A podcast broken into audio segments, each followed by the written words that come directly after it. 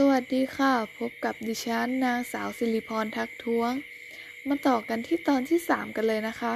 ในตอนนี้เราจะพูดถึงความรู้ก่อนเรียนที่จะนำไปศึกษาต่อในทฤษฎีบทพีทาโกรัส ซึ่งความรู้ก่อนเรียนที่เราจะต้องเรียนรู้มี 2 เรื่องด้วยกันก็คือ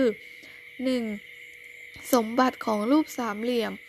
2. รากที่2 เรามาฟังเรื่องที่1กันก่อนเลยนะคะ นั่นก็คือ สมบัติของรูปสามเหลี่ยม รูปสามเหลี่ยมเป็นหนึ่งในรูปร่างพื้นฐานในเลขาคณิต คือรูปหลายเหลี่ยม ซึ่งมีมุม3มุม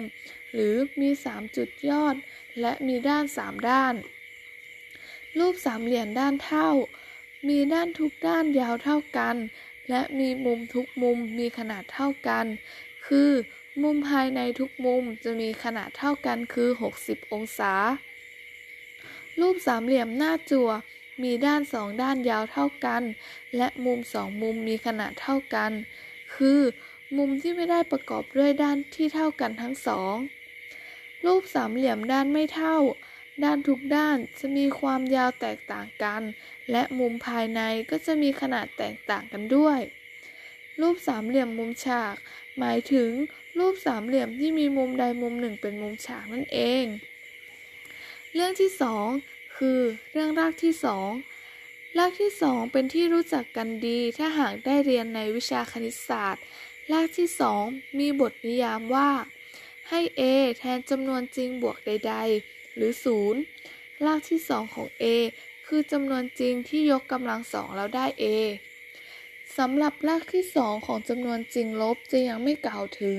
เนื่องจากไม่มีจำนวนจริงใดที่ยกกำลังสองแล้วได้จำนวนจริงลบ ตัวอย่าง 7 เป็นรากที่สองของ 49 เนื่องจาก 7กำลังสองแล้วได้เท่ากับ 49ลบ7เป็นรากที่สองของ 49 เนื่องจากลบ7ยกกำลังสองแล้วได้เท่ากับ 49 จากบทนิยามจะได้ว่า ถ้า a เป็นจำนวนจริงบวก รากที่ 2 ของ a มี 2 รากก็คือ 1. รากที่ 2 ที่เป็นบวก 2. รากที่ 2 ที่เป็นลบนั่นเอง จากนิยามที่ว่า รากที่ 2 ของ a คือจำนวนจริงที่ยกกำลังสองแล้วได้ a ทำให้สรุปได้ว่า รากที่ 2 ที่เป็นบวก ยกกำลังสองก็จะได้ a